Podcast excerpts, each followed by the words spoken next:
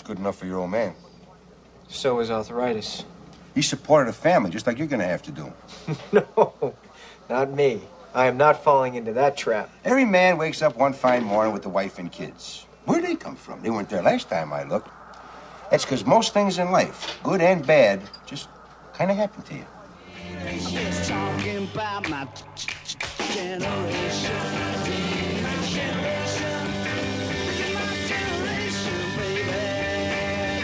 She's talking about my generation. and a ponytail just a hanging down. A wiggle and a walk and a giggle and a talk makes the world go round, round, and nothing in the world like a big-eyed girl to make me act so funny, make me spend my money, make me look feel, feel good, like loose, a real loose goose. Oh, baby, that's what I like. it is not dignified to get this drunk. You are in training. I'm in training. For stardom for stardom. I don't care how liberated this world becomes. A man will always be judged on the amount of alcohol he can consume. Always. And a woman will be impressed whether she likes it or not. Now, come on. I'm not going to make it. You are. A star never pukes or passes out in public. No. Ah!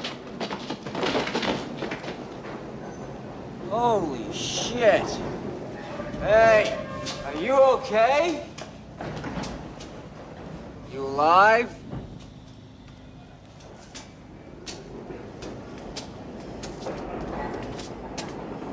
However, falling downstairs is allowed.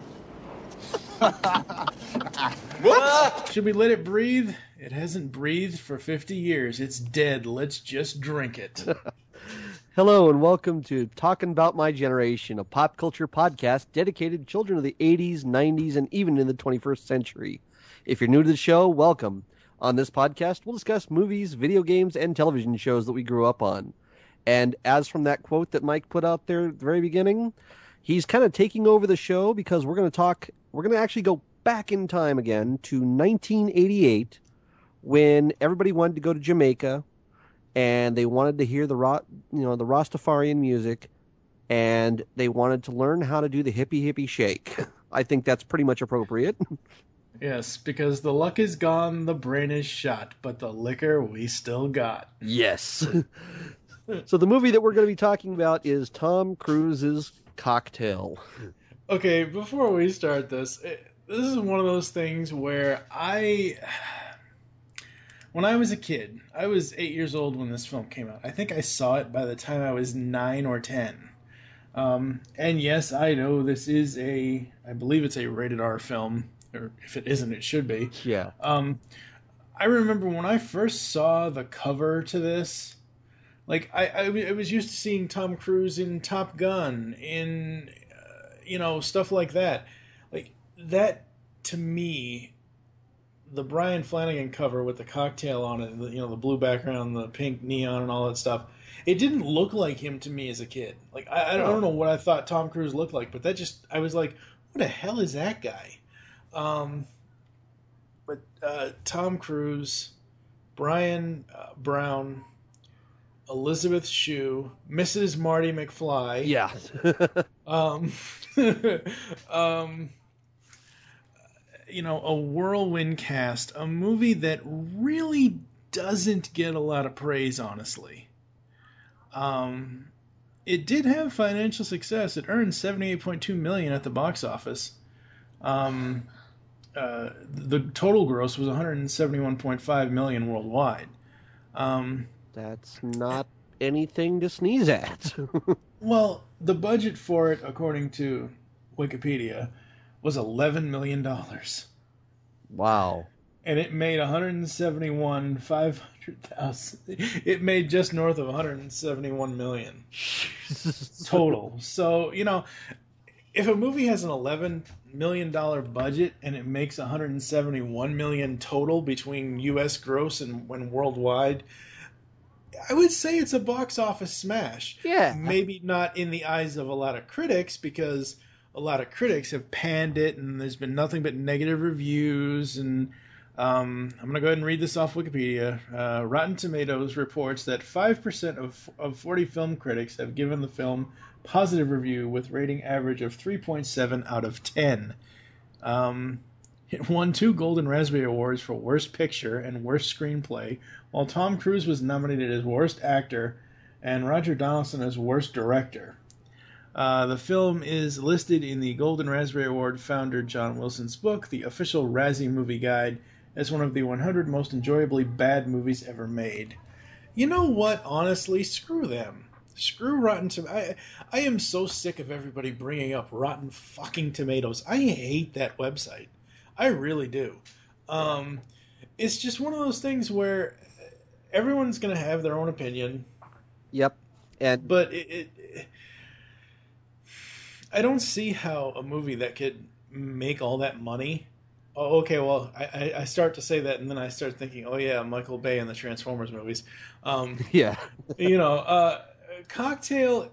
It's a nice little story. It has a lot of adult life lessons in it. Oh yeah, Um, definitely. I mean, you know, it's it. it you know, I, I love some of the stuff, some of the jokes that were in there because it was pretty much true. When you see, uh, I, I'm going to jump way ahead here, but when you see Brian actually showing up at Doug's wondrous bar, whatever it is, and he's showing up there, and and Doug looks at him and he goes, "Oh, I'm in a proctologist stream, huh? I'm in a room full with wall to wall assholes." you know, You know, it's like, okay, I, I, I get that. you know, he's right. He's surrounded by assholes, pretentious people. You know, they're all rich, and that's how it was. Yeah. Uh, Yeah. But you know, I, I, I, I have to say, the plot of the movie, the the way that Tom Cruise was portrayed in this, it was kind of a lot of the same movies that he's done. He, it was almost a typecasting. I hate to say that because he played the same same kind of role that he did in Top Gun. He was this wonderful talent who basically was an asshole and didn't know it until the very end. And then he kind of went, "Oh shit, I've had a life altering change and you know, now I have to not be an asshole anymore and I have to grow up." See, I, I don't see um, Maverick and and and Brian being that similar in characterization because like Maverick knows what he wants to do. He know he doesn't know exactly what what part of it he wants to get done, but he knows he he has to be in the you know in the Air Force or I think it was Navy. Air, uh, okay Navy. Yeah. He has to be in. He has to be a Navy pilot. Um, he has to be, you know, flying. Flying is where he knows he is the best at it. Brian, on the other hand, is he's just getting out of the army. He's he's the 1980s version of um, Kevin Trudeau. He's trying to find a get rich quick scheme fairly fast so he can get on his feet and find his to quote to quote Dante, find his station in life. Yeah. You know, I mean, he's not he doesn't have this storied past that that that Maverick has. Um, I mean, I, I I see where you're going with it a little bit, but I still think they are two very different characters. Yeah. Yeah. I mean, it was it was it was okay. I mean, I enjoyed it for what it was. Yeah. You know, I Now, this is this was your first time seeing this movie ever, correct? Yes, uh, I actually finished it about about an hour before we recorded.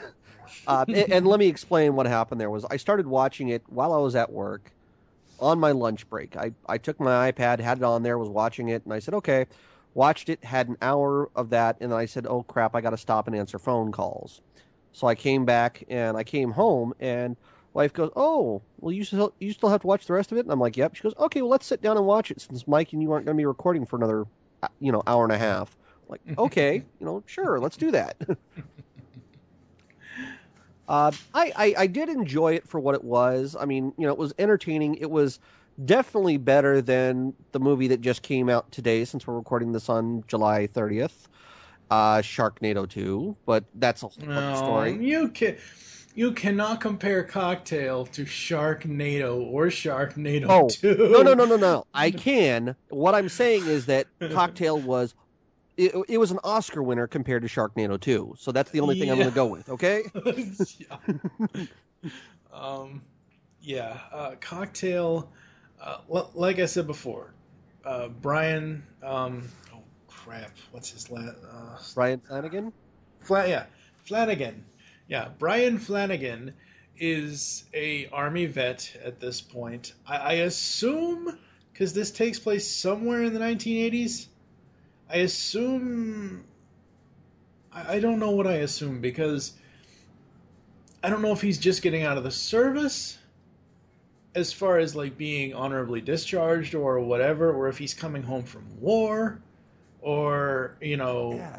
I mean, I mean, I mean, he talks about being in the military, but he doesn't like because I, I, I was trying to think if it was like if it's set in the 1980s, it wouldn't make any sense if he's coming home from Vietnam because that ended in '73. So Right, and maybe he was just in the military and not that's what I'm. in any war. Yeah, that's what I'm thinking. Because I mean, he comes home and he sees his uncle. He goes to his uncle's bar, and his uncle says, "Oh, you know," uh, he says to his uncle, "Aren't I going to get a free drink for you know serving our country and fighting in the war?" And I'm like, It- "What?" Y- yeah.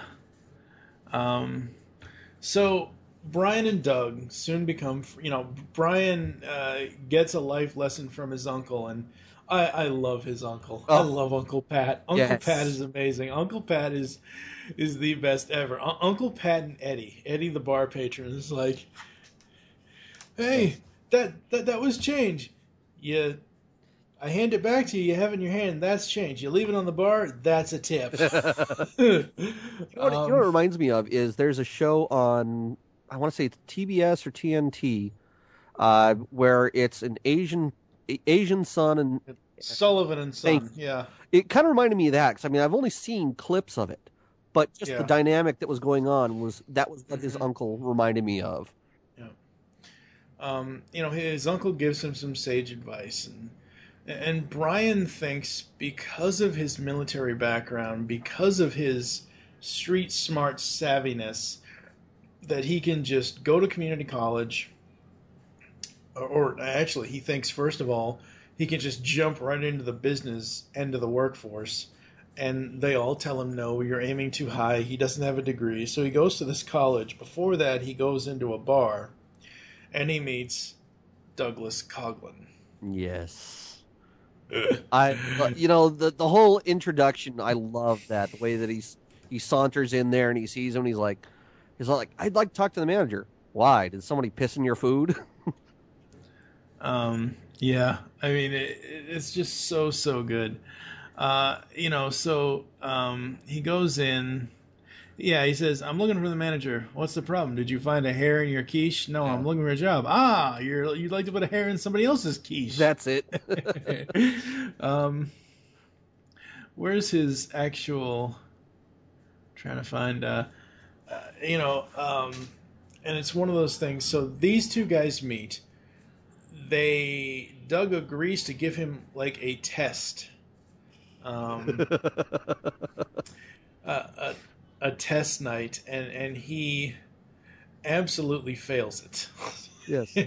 he gets hit in the head with the cash register. the waitresses all hate hate him.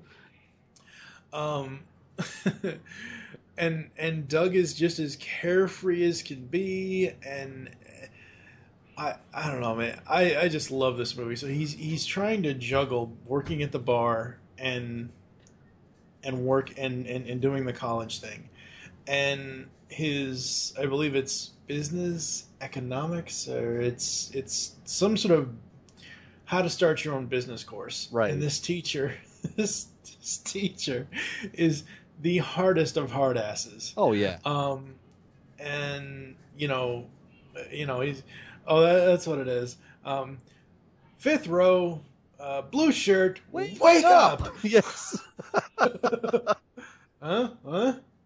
Uh, ah, ye, light dawns on Marblehead. and I'm I'm saying this, ladies and gentlemen, I'm saying that line out of sheer memory because since 1989, I have seen this movie at least 50 times or more. I love this movie.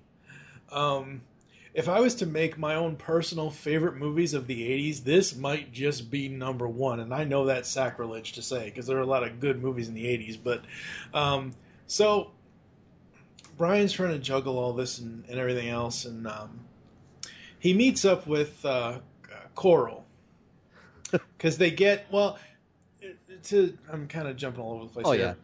Brian and Doug work at their at the bar that that Doug was originally at. Well, let, let's point out that that's a TGI Fridays because I, I I found irony in this statement. Okay, yes. because when, when they're at the when they're at the business thing with the business class, and the teacher is basically giving him an F. He's talking about you want to have a restaurant bar in every mall, and you want to do this and do that. Isn't that exactly what TGI Fridays has become? Yeah. so I just I saw a, a tiny bit of irony in that.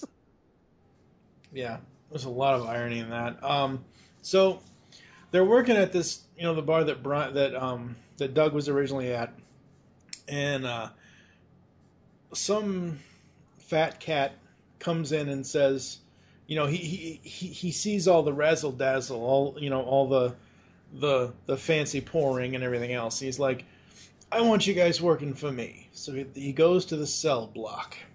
They both go to the cell block they meet Coral, who is a photographer for some magazine. I, I as much as I've Uh, seen this movie, Rolling Stone, Rolling Stone. I remember that. okay, that's what it is. Ro- Rolling Stone. Okay, she's a photographer for Rolling Stone magazine.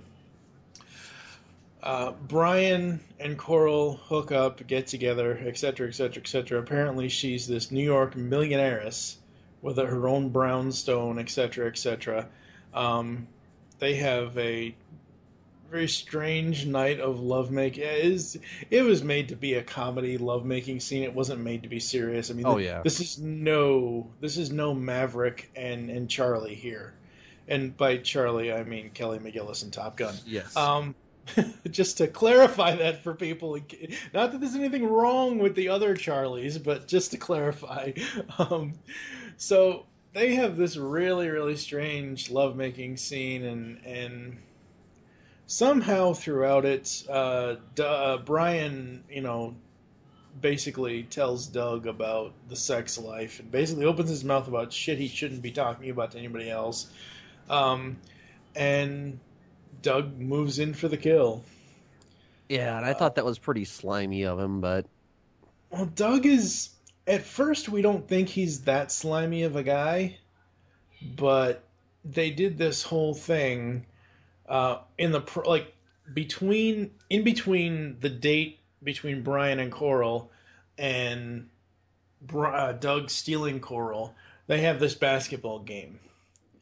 And they go back and forth, back and forth, and you know, I'll bet you fifty bucks, and this, that, and the other thing, and everything else. Um, and Doug was like, you know, I had to get my 50 bucks back. And Brian was like, where I come from, you don't do that to your friends. And and Doug says something else and Coral comes in, goes over, plants one on Doug and Brian's just glare like I, I don't think I've ever seen like a glare like he gave them. oh yeah, Um, and she comes over and says, "You shouldn't have, uh, you know, told other people about our sex lives because it only gets better from here." Um, Uh, they go, yeah. they yeah, they they go. Uh, Brian and Doug um, get into a, you know, Brian goes over and basically shoves Doug. He's gonna, you know, fight him in the bar. Um, Doug's like, "There's no brawling in here. That goes for the help as well." Uh, he's like, "Fine, I don't work here anymore." And he's like, "One day you'll thank me for this." The fuck I will. Yeah. um, we fast forward. I think it's three years. Yeah, yeah, it's three years. yeah. Uh, and this is where the Beach Boys kick in and Kokomo. Now, the interesting thing about this movie and when I saw it in 1989, um, I was in third grade at the time. And the soundtrack to this movie was out.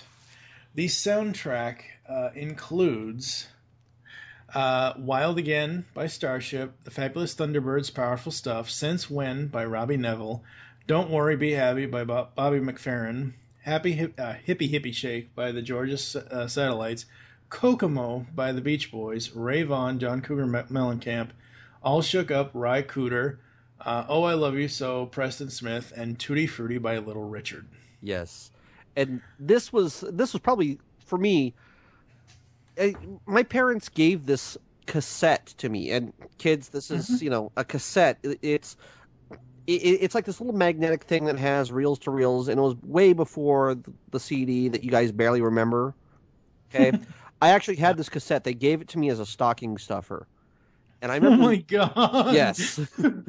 yes, I remember Wow. listening to this thing, and I was like, I remember thinking, okay, well, this is kind of cool. And when it came to the "Don't Worry, Be Happy," I played that thing over and over and over again. My mother hated that song. Well, when I was in, like I was saying, when I was in third grade, my third grade teacher, I remember her very, very well, Mrs. Hybertson. That's was her actual name. Name. Um, I don't think I've ever heard that name since third grade. Um, any, any with anybody else at all. Um, Mrs. Hybertson. Uh, she apparently had just gotten married. They were going on their honeymoon. She was going to take a couple of months off from school or something like that, and we were going to have a substitute teacher and sh- she told her entire class that she was going to Jamaica. She was going to Kokomo for her honeymoon. so this tied into the movie, this tied into the song, this tied into everything because I specific I don't remember much of my grade school days except for that whiteout incident in 6th grade, but we'll talk about that. We'll talk about that another episode. Um uh, uh her going away party to go on her honeymoon the school actually played Kokomo to wish her well on her honeymoon. So I knew all about this soundtrack. I knew all about this movie because I had I had seen it already. Um, so okay, so we get to three years, um, three years later after the bar fight. Brian, because because they have this whole this is one thing I didn't mention earlier. Um, there's this whole scene in Brian's apartment where he and this is before the breakup. He and Coral and, and, and Doug are like, "Oh, Jamaica man, yes. you know, the Caribbean, Jamaica man, you know, no taxes. We can make two or three times what we are doing here." And Doug's like, "No, New York is where the angels are," and blah blah blah. So three years later, Brian's down there. He's doing what he said he was gonna do. Um, and we see uh, Mrs. Marty McFly, aka Jordan. Um, oh God, what the hell's her name? Jordan Mooney. Uh, It's- Mooney. yes, because she makes the joke later. Well, it's it's not Monet, it's Mooney. Yeah, it's it, it's Mooney, not Monet. Yeah, um, she comes up with some dire straits because her friend, I think it's Dulcie or Dulcia or so, I Darcy maybe I, I forget the friend's name off top of my head honestly. Um, she was drinking champagne in the sun and she passed out, and so Brian pole vaults over the bar, goes to help her, and they kind of strike up a little fancy thing here. A couple of days later, she shows up. And, and ladies and gentlemen, if this is going on too long, me recapping this movie, I'm doing this completely from memory. I'm not reading anything at all. Oh yeah. Uh, she uh, so she goes uh, back to the bar. Um, you know, he, he asks her if she wants some fruity drink or something like that. She goes, "No, I'll have a beer." Oh, a woman after my own heart. All of a sudden, out of nowhere. Now this is a running joke. I didn't mention this earlier. Um, beer is for breakfast. Drink up or be gone. Yes. Uh, you know, Doug has this special drink that he makes for himself called a red eye. Um, and uh, so he walks up, he, he looks at, at Jordan and says, You want to see a grown man cry? hey, bartender, you know how to make a red eye? Coughlin's Law never show surprise, never lose your cool. yes. Um, seeing the two of them, like I didn't, exp- I didn't know what after the fight. Even when I was younger, watching this, even not necessarily, not necessarily when I was a kid, but I would say like I don't know, 19, 20, but I don't know, 14, 15 years ago, something like that. I still didn't expect the. f- I didn't know where the film was going to go after the fight. I really didn't. yeah. Um, I wasn't sure how they were going to pass the time, but honestly, the pacing and the time of the passage of time works very well for this film.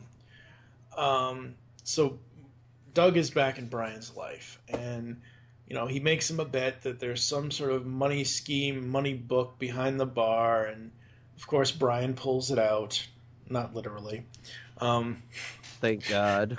uh, that comes later. Oh.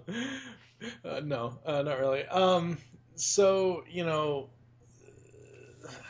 you know, Doug goes on and says, "So have you seen my wife?" Or no, she, Yeah. she, he, he goes, you know, you know, he goes, "I am married, young Flanagan." Bullshit. No, for real. This is true love. True love with a kicker. She's got millions. Uh, and he points around, and Brian's like, "Who? Blonde Poca- Pocahontas over there, waiting for everybody to notice her." hey, hey, I- I'll admit that swimsuit that she was wearing definitely showed off her assets. Yeah. yes. Wait, is, Um, it ass or just assets? Either way, assets. still pretty good. Either way, yeah. Um, and and Brian still can't believe it, and and Carrie walks over. Um, Carrie Coughlin, and uh, you know she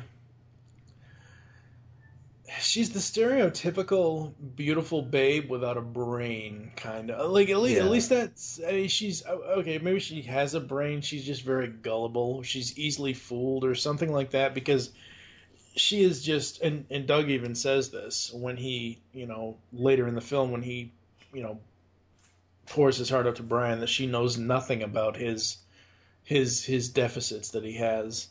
Yeah. Um, so this whole thing in Jamaica happens. Uh, Brian and Jordan, uh, you know, go off and have this amazing time.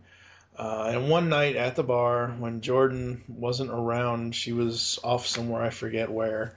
Um, Brian or Doug tempts Brian and dares Brian to, you know, you know, bag an older woman. Like, why? Why are you with the artsy chick? Why don't you go for the moneymaker, et cetera, et cetera, et cetera? And uh, you know, all, Brian- all, all over 50 bucks, too. And that's the thing. yeah, that's that. That's the key. This entire film, everything is over fifty bucks. Yeah. Um, so Brian goes for it, finds this lady Bonnie. You know, after you know smooth some smooth moves from him. Like I didn't think he was gonna be able to do that lighter move. That lighter move was amazing. That was. I was kind of like. and throws it there Yeah. at the bar, and I'm like, holy shit, that Kinda- was pretty cool. kind of makes you wonder, doesn't it? Yeah. Yeah. So so Bonnie and Brian are now an item. Jordan finds out about this. She goes fleeing back to New York. Um, and I, I should say before the before this happened, she did tell him that she works at Jerry's Deli, Yeah. um, the cement Danish of New York City. um, so Bonnie and Brian have this whirlwind romance, and it it gets him back to thinking like he was in the beginning of the movie. He wants to get into business. He wants to get into finance. He has all these ideas. He has all this stuff, and and she owns her own company, but she's like, I can't just push you. She basically uses him as her boy toy, but Oh. doesn't want to actually give him any room on the leash to do anything. That was exactly what it was. I, I got the feeling like watching him that he was basically just her little blow up guy, you know, hmm Pretty much. and that was it. Um, so we get to this art opening, and everything goes wrong. He insults the the the the star there, breaks the art, etc., etc., etc. Um, you know, Bonnie runs out, and you know the guy breaks his nose, and uh, Bonnie runs out, and it's like, you know, I, I don't want this to end. Well, you know, I don't, I don't want us to end badly. Kind of like she doesn't say this, but it's kind of like, can we still be friends? Yeah. He goes, Jesus Christ, you know, things things end badly. There's no other way to. I, I'm paraphrasing because I don't have the quote right in front of me. yeah. Um, you know, things end badly, or else they wouldn't end. Uh, so Brian tries to find Jordan. Turns out she wasn't exactly honest with him. That she is this um, Park Row, Park Avenue princess, even though she really isn't. But that's like that's where she comes from. Is you know her father is from money and Oh, yeah. and everything else. But you know, she's off, you know, doing it on her own and everything else without any help from them. And uh, you know, everything about this movie is just, at least for me, I I still love it to this day. I love watching Oh, this yeah. movie.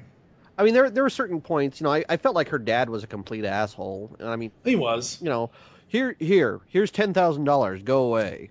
hmm What the fuck? You know. Yeah, yeah. Um, and basically, you know, Brian. You know, the the whole point is when they had their waterfall scene in Jamaica, she found out a few days later, like she was co- the night that she saw him with Bonnie, she was coming to tell him that she was pregnant. Yeah. Now, I guess people could say that it's a little unbelievable about their whirlwind romance and love, and and because they, they well they no no no what I'm saying here is they kind of make it seem even though it is a couple of days that they know each other. The, the way that the way it's written and the way it's it's executed, it makes it seem like it's a love at first sight kind of thing, Yeah. and it it really wasn't. It was over at least a week and a half or so. Yeah. Um, it's still a little too early to be getting somebody you're dating pregnant, but um, Shit happens. One night stands. You know. Yeah, yeah. Um, you know. So she tells him about the baby and doesn't, you know, he he steps up. He wants to do Yeah. everything he can.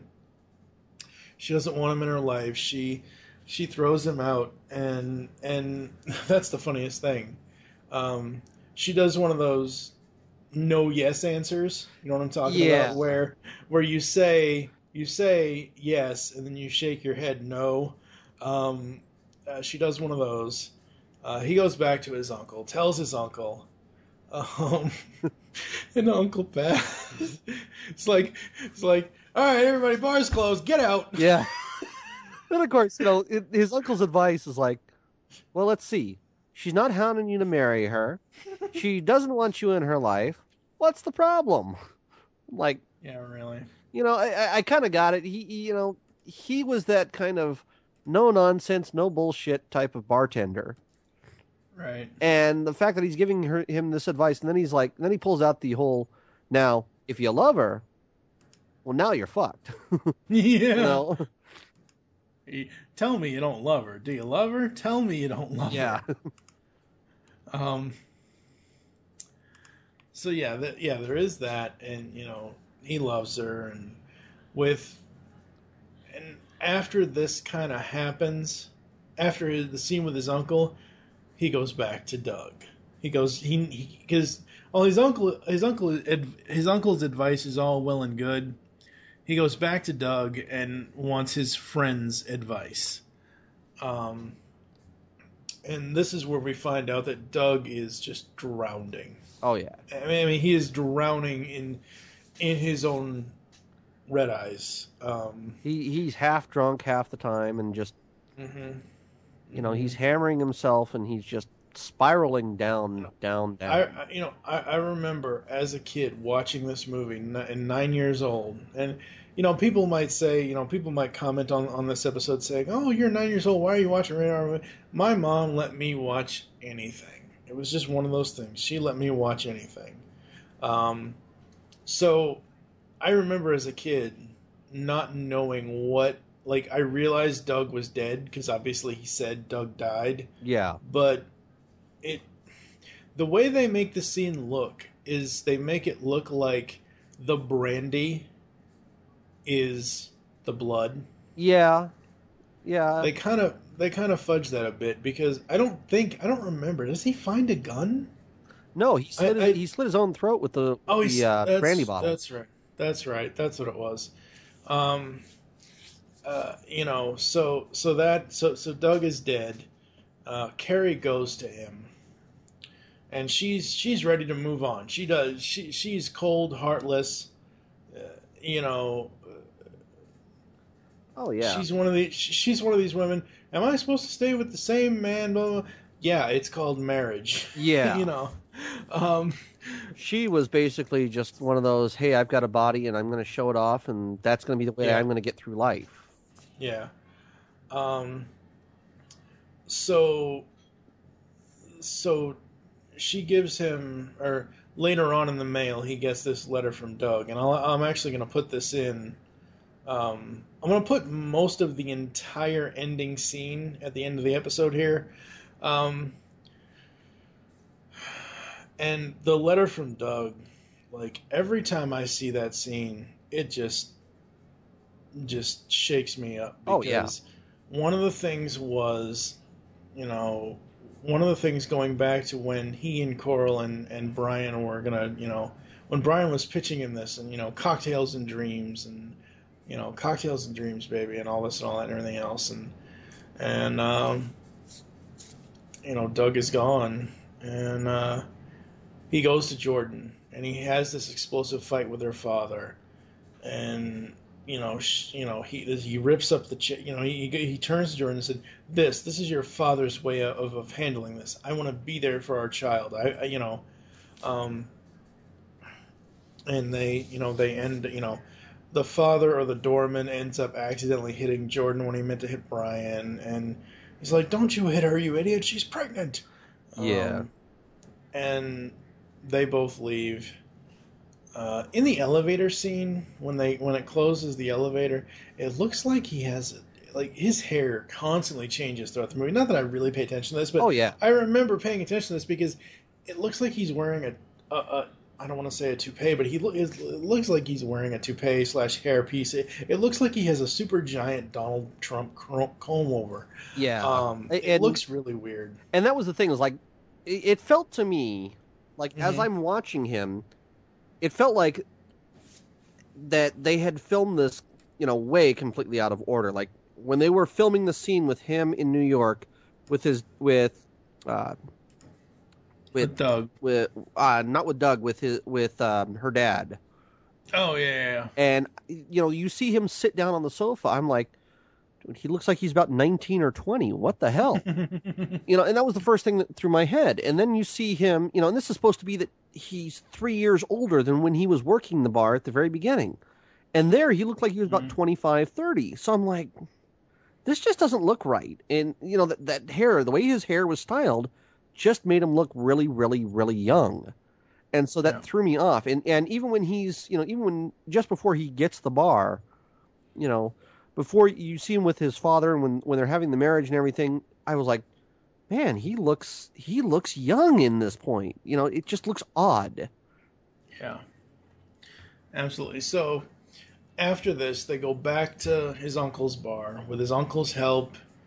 You know, he convinces Jordan that he can, you know, he can raise it and, you know, it, it can be cocktails and dreams. They have the wedding. Um, they they have this whole joke now about her being able to spook him. And and you know uh, she says um, uh, at, at the end we find out that it you know he did start cocktails and dreams and he does do and I something I forgot to mention earlier which is again it's going to be here in here somewhere. Um, when he was at cell block he would do poetry yes. do the barman poet.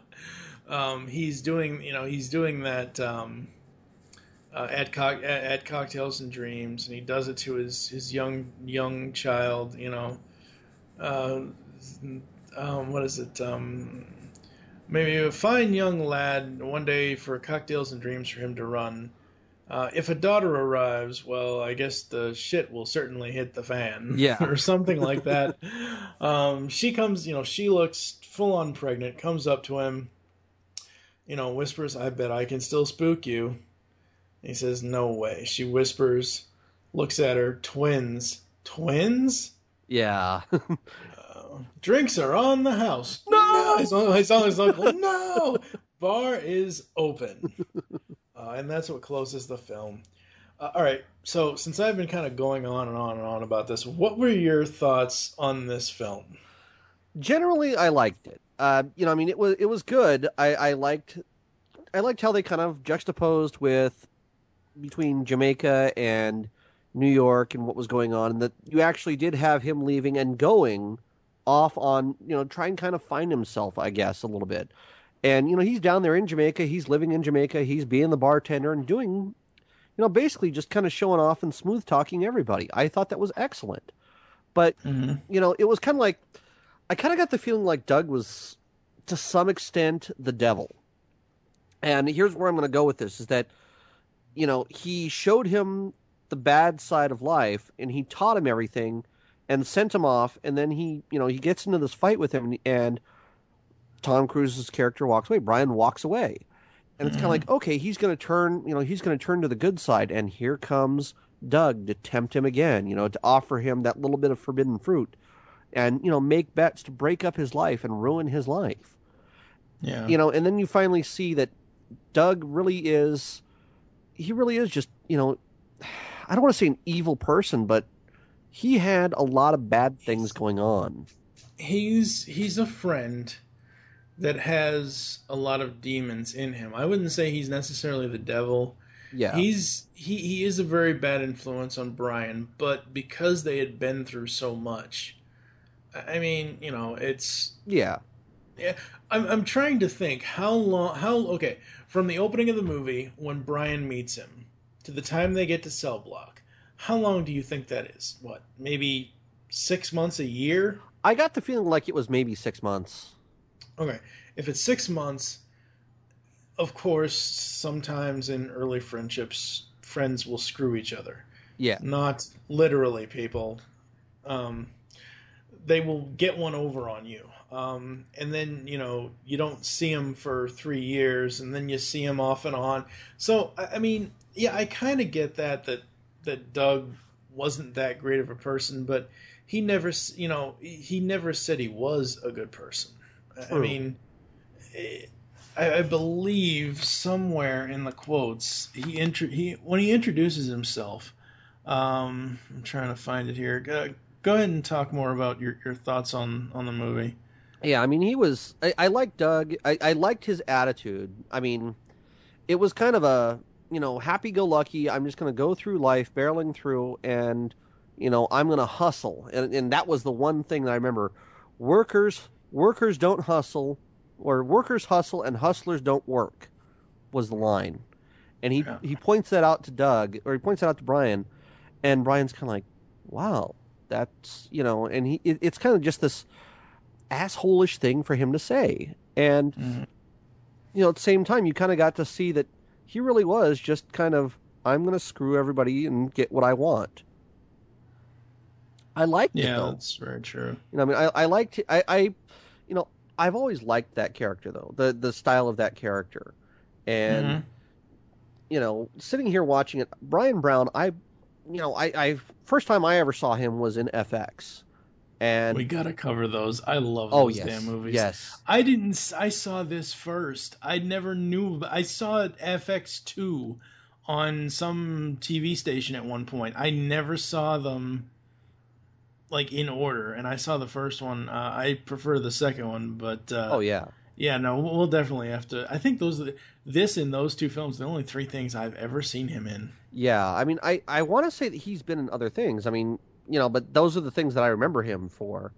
Right. Um, holy crap, he was in Australia. yeah. Wow. Uh, his um, Doug i- introducing himself, Douglas Coughlin. Yes. Logic, logical negativist flourished in the last part of the 20th century, propounded a set of laws that the world generally ignores to its detriment. So, logical negativist or n- negativist. I mean that that basically uh, says you know Pretty much that- says it all. that that basically says it all about his character. See, he's at times he is a bad friend, but he's not a completely. He he does do very dirty things. Yeah. But he's not like he's no Megatron. He's no you know Shockwave. He's no um what's an um what's another one I can think of? Um damn it. He's um he's no Khan. No. you know, he, I mean, I mean, I, I, I I really hate to bring Ricardo Mont- Montalban in this, but I mean, Khan, you know, he sets out to be friends with the Starship Enterprise, and then obviously turns on them. So, Douglas Douglas Coughlin is nowhere near as bad as Khan. yeah. Um, uh, for me, the quote that has stuck with me forever, and this actually kind of applies to me um, a little bit with some of my lack of sleeping patterns, um, was from Brian. Um, I believe he's talking to Jordan when he says this. You know, days get shorter and shorter, nights longer and longer. Before you know it, your life is just one long night with a few comatose daylight hours in it. like I love that. I don't know what it is about that quote, but I absolutely love that quote because, like for me personally, I like right now, you know, it's a little after eleven here on the East Coast, and you know I'll probably go to bed around one, two a.m., wake up at five, go to sleep again at at at, at eleven a.m. or something like that. You know, it's one, just one of those things where I've always loved that quote from from from Brian here. Um, where do you what do you want to talk about next on this one? Well, I I kind of wanted to mention some of the cast here, just because we all know Right. we all know Tom Cruise. We know where Yeah. he's been. Uh, I wanted to throw in a little bit here about some of the others because, you know, Bryan Brown. I'm looking at I'm looking at his filmography. He's actually had quite a bit. and I didn't realize this. A lot of it looks like it was uh, like Australian films, uh, Mhm. but a lot of them look pretty decent. I mean, I, I'm seeing here he was in uh, he was in a Twenty Thousand Leagues Under the Sea TV movie. Uh, he showed up in Journey to the Center of the Earth in a miniseries back in '99. Uh, he was on the old school TV series uh, this year, actually, 2014. Um, the Good Wife. He was in. He, he was Luke O'Neill in the original Thornbirds TV series, and I remember my mom making a big deal of, about this because this was her thing. Uh, you know, and of course, as we mentioned before, FX and FX2. Those are the two Yeah. big movies that he really starred in. Um, but I, you know, I, I really liked him, and I, I guess it was because he had that, you know, he had that down under accent. Yeah. Oh, absolutely. Abs- like he's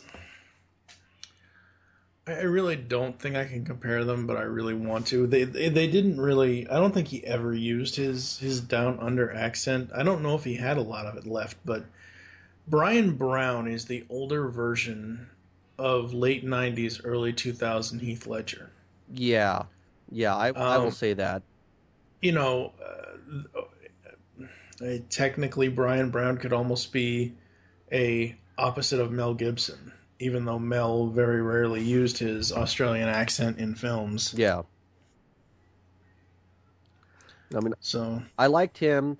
Um, of course, I've got to mention Elisabeth Shue because oh my god, Okay, first of all, I, I gotta see. Um, I'm gonna have to uh, send you a picture at some point. Hopefully, you can put it in the post if I can capture it. The funniest thing about this movie, I never knew this trivia about this. It was after the movie had come out. It was year, like it, it had to have been, like, like I said earlier, about 10, 15 years ago. I didn't know this until like, and I, I follow. I've watched this movie all my life, and I still can't believe I didn't know this. In the 90s, there was a Fox television show entitled Melrose Place, oh, where her brother, Andrew Shue, was the star as Billy. Andrew Shue supposedly has a cameo in the bar scene at the end of the movie. Oh, jeez, why does that not surprise me at all?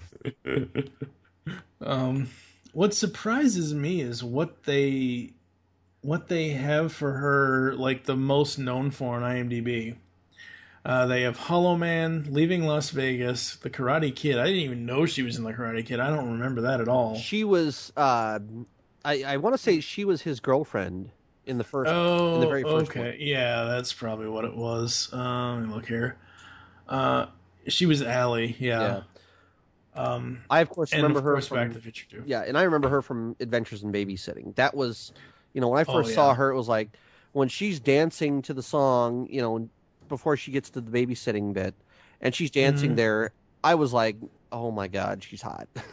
okay, that was where I was like, you know, my heart was pounding, and I'm kind of like, okay, hmm this, you know, and this is back in '87. I saw it. Now I saw it right after it came out on uh, VHS. So, oh my god, I'm dating myself. uh, Yeah. But yeah, I I love that, and just the fact I thought that she was adorable. I thought she was great. You know, the fact that they get her singing the blues in that movie. Uh, Mhm. you know, it was it was so much better. And you know, then you come along and you see her with Val Kilmer in The Saint, and I was just like, oh. You know, I, I, I really wanted to like it. I really did. And then she was uncredited in 1998 as a pregnant woman in City City of Angels. Well, I gotta say, one of the the movie right before that in '98 that she did, Palmetto. Palmetto, yeah. Oh, um, that that right there. She has a scene where she's you, you see uh, Woody Harrelson is in this film, and she's supposed to be down in Florida dealing with palmettos and, and the heat and everything. It's like a whole murder mystery type thing that's going on.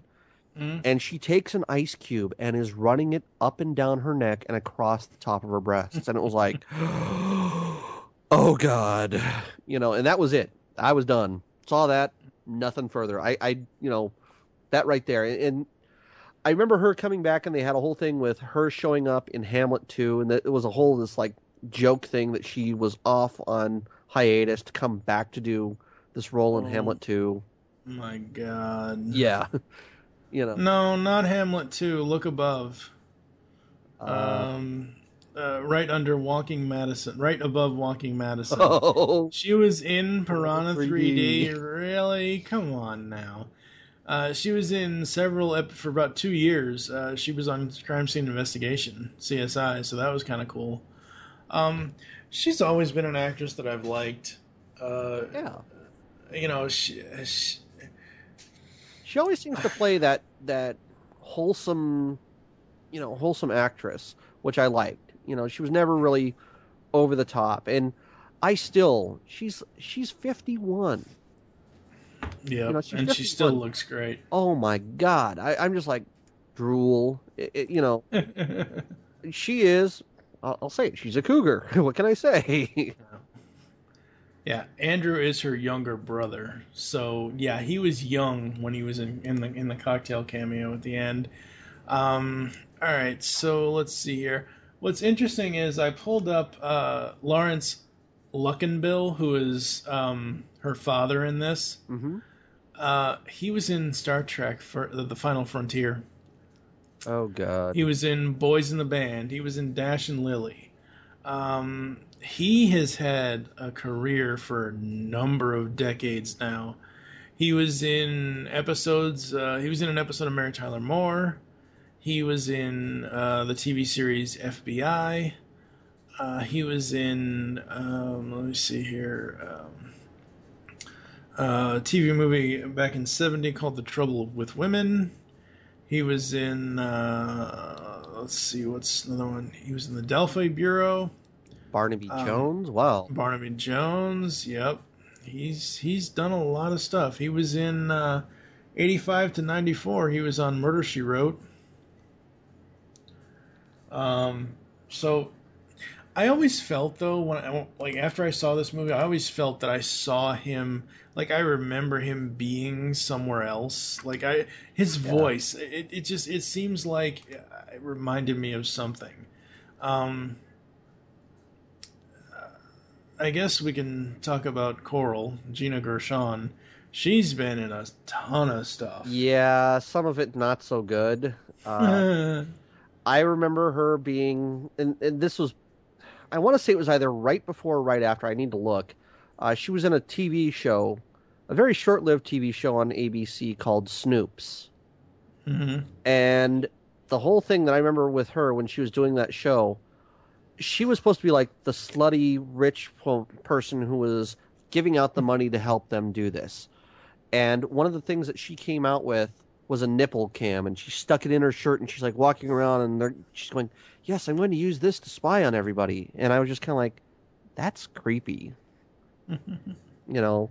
Uh, and then, of course, she did show up in Showgirls, and that was kind of like she was the bitch in Showgirls, and I didn't like her there. I every time I see her, you know, from the neck down, she has got a smoking hot body. When I look at her mouth, I think, "Oh my god, it's a frog." you know, and that's it. She looks, she reminds me of a frog every time I see her, and it's horrible. Yeah. But you know, it it is what it is, I guess. Yeah, I mean, before Cocktail, she wasn't. Yeah, I would have to. Okay, she was in Pretty in Pink. Um, That's right. you know that's the only major thing and the, the twilight zone. She was in a, an episode of the twilight zone.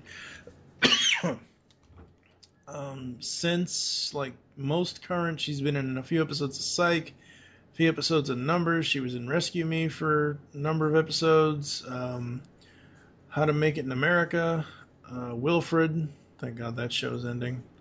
Um, uh, most recently, she's got uh, she's filming My Dead Boyfriend. Um, so there's that. Uh, let's see here. Yeah, just not. I mean, she's been in stuff that people will recognize her for, but again, she's just kind of. She's kind of one of those. I hate to say this, C-list actresses. Yeah, you know, not even really. You know, not really special. Uh, I do remember her being in Driven with. Uh, oh God, uh, St- uh, Sloane. Stallone. Yeah, Shit, what? Who was that again? Uh, but yeah, it was again. She was not a hugely memorable character as far as I'm concerned. no. A lot of people don't think that movie is hugely remembered either. So there's there is that. Yeah. Um, uh, I'm trying to look here if there's anybody else really to mention. Um, not really. Um, Yeah, I mean, it's kind of like everybody else was just kind of they were there. Yeah. kind of the feeling I got. I mean, you know, I'm looking to see some of the people, some of the people that were in there have gone on to do other things, but they really weren't major parts of this film, unfortunately. Yeah. So, I mean, I don't, I don't really want to get too much in with them. Uh, but overall, I mean, I liked the movie. I thought it was, I, I thought it was pretty good. It, it's just, it was, it was a little slow at parts, and, and I'll be honest with that because, you know, when I saw him, when I saw him leave to go off and be with, you know, be with basically be with his sugar mama, I was kind of like, eh, you know, I knew where this was going, and then of course you know, he kind of has this. He kind of has this whole thing of, I'm going to apologize and I'm going to try and sweet my sweet talk my way back into, you know, her her life. And oh look, she's pregnant. And oh my God, I have to become. You know, I have to really realize who I am now, and that I have to step up and be an adult. That was kind of what I I thought of it. You know, at that point. Yeah. The um the soundtrack for this has I, I really wish they would put out um like a deluxe edition of this. I know they never will, but I wish they would have because uh, the additional tracks featured in the film that aren't on the soundtrack are obviously Robert Palmer, "Addicted to Love," Yeah. "Shelter of Your Love," Jimmy Cliff, "The Ma- This Magic Moment," Leroy Gibbons, uh, and "When Will I Be Loved," the Everly Brothers, which they were actually uncredited for that completely, which is kind of sad. Yeah. Um, uh, that hypnotized and boogie. I, I as much as I remember this film, I do not remember that song or Yeah. where it is. It might be, it might be the song like that that this magic moment cuts into. I honestly couldn't tell you. Um, you know, cocktail gets a bad rap. Uh, you know, it really, really does. It it has a story beginning, middle, and end. It's the story of the evolution of Brian. Uh, yeah, Brian Flanagan as a character. Um, it is a little wishy-washy, like you said, with you know him going off with with Bonnie just because Doug bet it, and you would think after three years he would know better than to fall into one of Doug's traps. Yeah. Um, you know, Doug. D- Doug is. I really don't want to do this, but uh, t- Brian Flanagan is uh, Dante Hicks, and and uh, Doug is Randall Graves. Yeah. he's a much he's a much darker version of Randall Graves. Yeah. Yeah. I, I can see it. but, but um, you know, it's just one of them things. Um, uh, overall, I I love Cocktail. It's a movie that I can watch all the time. I have the songs stuck in my head sometimes, and I haven't even listened to the music in a while. Oh yeah. Um, it's just one of those movies that really, really lives up to it. And I, I know a lot of people are going to tear it to shreds and everything else, but I just, I really dug it. Yeah, I mean, I the the music, as you said, this soundtrack. I was growing up, you know, my parents, like I said, they gave me the they gave me the tape, and I remember playing that in the truck with my dad while we were driving from San Diego out towards Yuma, and we, you know, we listened to the tape over and over and over again because it's about a three-hour drive, and so I I learned the songs pretty well, and I loved it. It was a great soundtrack. So that was what was most memorable about this movie for me. And as I'm sitting down to watch the movie, I'm like, oh my god, wait, I'm going to hear "Don't Worry, Be Happy." I'm going to hear "Rave On." I'm going to hear, you know, Mm-hmm. the hippie hippie shake. I, I remember hearing those, you know, and just as soon as I hear them, I'm like, oh my god, I remember sitting there in the car with my dad listening to this stuff. So it was just a weird, weird thing, but it was good. I, I did like it, but anyway. Uh, I think we'll go ahead and end the show here. Um, I know you've Yep. taken it over, Mike. Uh, Yep. I have no idea what you're going to be pulling out here, other than Oh, it's it's the entire end scene is what it'll be. sounds good. The um the the the the final barman poet.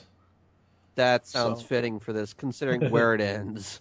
Yes, yes. So, So um, I do want to thank everybody for listening to the show. Uh, I know that I do have one little quick thing that I wanted to add because I know I mentioned this in the Comic Con episode, and I got an email this morning, which I wanted to point out. Uh, I had said that Chuck Rozanski and Mile High Comics were not going to be at Comic Con next year. And he actually said that he came out and they took a they ended up taking six thousand dollar loss and at the last moment he decided, you know what, I'm going to renew it for one more year and see if things change for next year.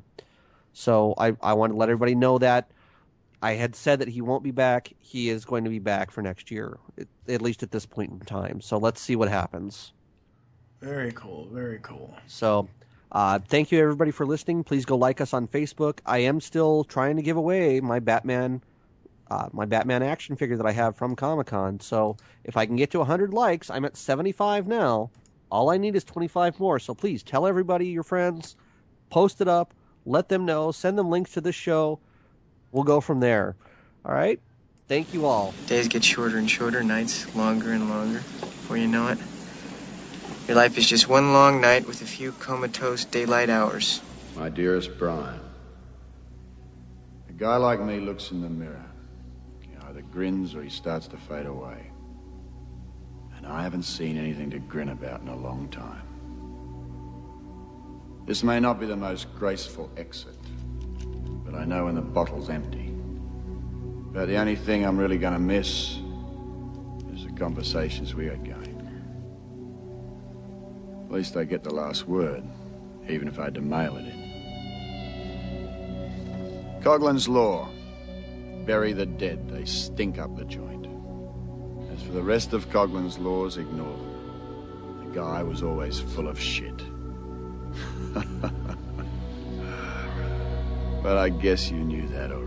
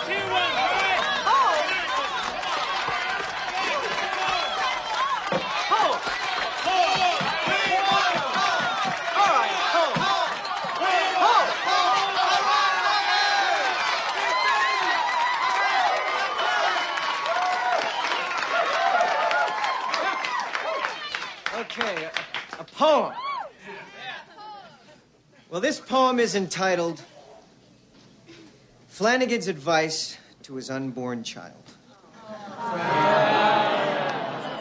Now, if Jordan gives birth to a fine Irish son, there'll be cocktails and dreams for him one day to run. A business that shall yield a financial windfall. It better. To be franchised in every suburban shopping mall. A dynasty. You're founding a dynasty. Now, if a daughter arrives to bless our clan, I guess the shit will certainly hit the fan. But this I shall promise to thee. I'll never let her marry a guy like me. Still, if our child's the naughtiest of girls or the wildest of young men, I swear I'll be the best dad I can. And never, ever get spooked again. Bet I can still spook you. No way.